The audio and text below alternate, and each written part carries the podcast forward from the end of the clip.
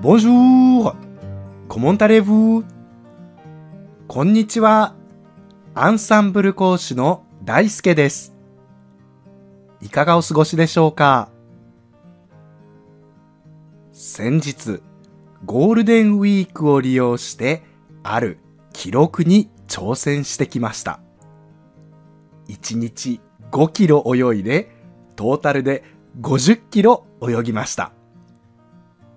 そのせいで体中が痛いです。でも、以前からずっとやりたいと思っていたので、連休のおかげで達成することができて、本当に嬉しいです。さて、1日あたり5キロ泳ぎましたという表現。フランス語ではどのように言うか確認しておきましょう。J'ai nagé 5 km par jour。J'ai nagé 5 km par jour。ポイントは、par jour。だけですでに1日につきという意味になるので、1を表す un は入れる必要はありません。英語のパーセント、percent で使われている per はフランス語の par と同じラテン語の per が語源で、cent は100という意味ですから、percent は100につきという意味になります。消費税の 10% は100につき10という意味なんですね。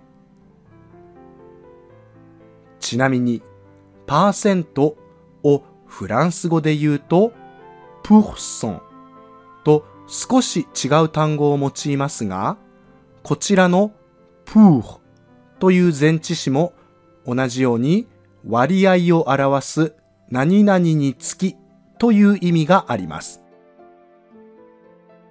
英語のパーセントと合わせて飲み会の席でぜひネタとして言ってみてください。先ほど、そのせいで体が痛い。連休のおかげで達成できたと言いましたが、この2つの言い方、フランス語ではどのように言うかご存知でしょうか？どちらもなんとなく似ていますが、何々のせいでと何々のおかげではニュアンスが全然違いますよね。君のせいでと言われるとネガティブな感じ。君のおかげでと言われるとポジティブな感じがします。フランス語でもこの2つの表現は別々の言い方をします。さて、フランス語では一体どのように言うでしょうか？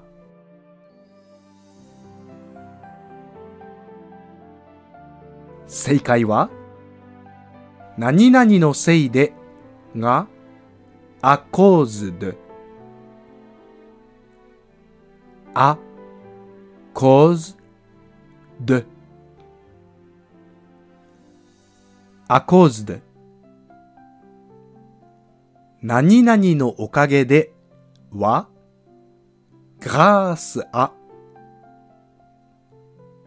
grâceあ、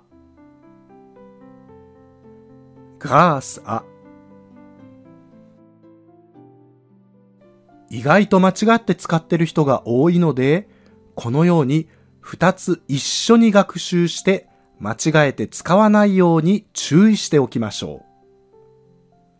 まず、何々のせいでは、何々に、何々でという意味の前置詞、あ。原因、理由という意味の助成名詞、cause。そして、何々のという意味の前置詞、the の産語でできています。直訳すると、何々の原因でとなり、何々のせいでという意味で使います。原因を言う表現なので、言い訳をするときや批判するときなどに使い、相手に感謝の意味を表すときには使いません。そして、何々のおかげでは、感謝、特別の行為を意味する助成名詞、grâce。そして、前置詞のあの2語です。直訳では、何々に感謝という意味ですので、何々のおかげでという意味で使います。アメイジンググレイスのグレイスと同じ意味ですね。どちらも後ろに原因となる人や物、感謝の意を表したい人や物を置きます。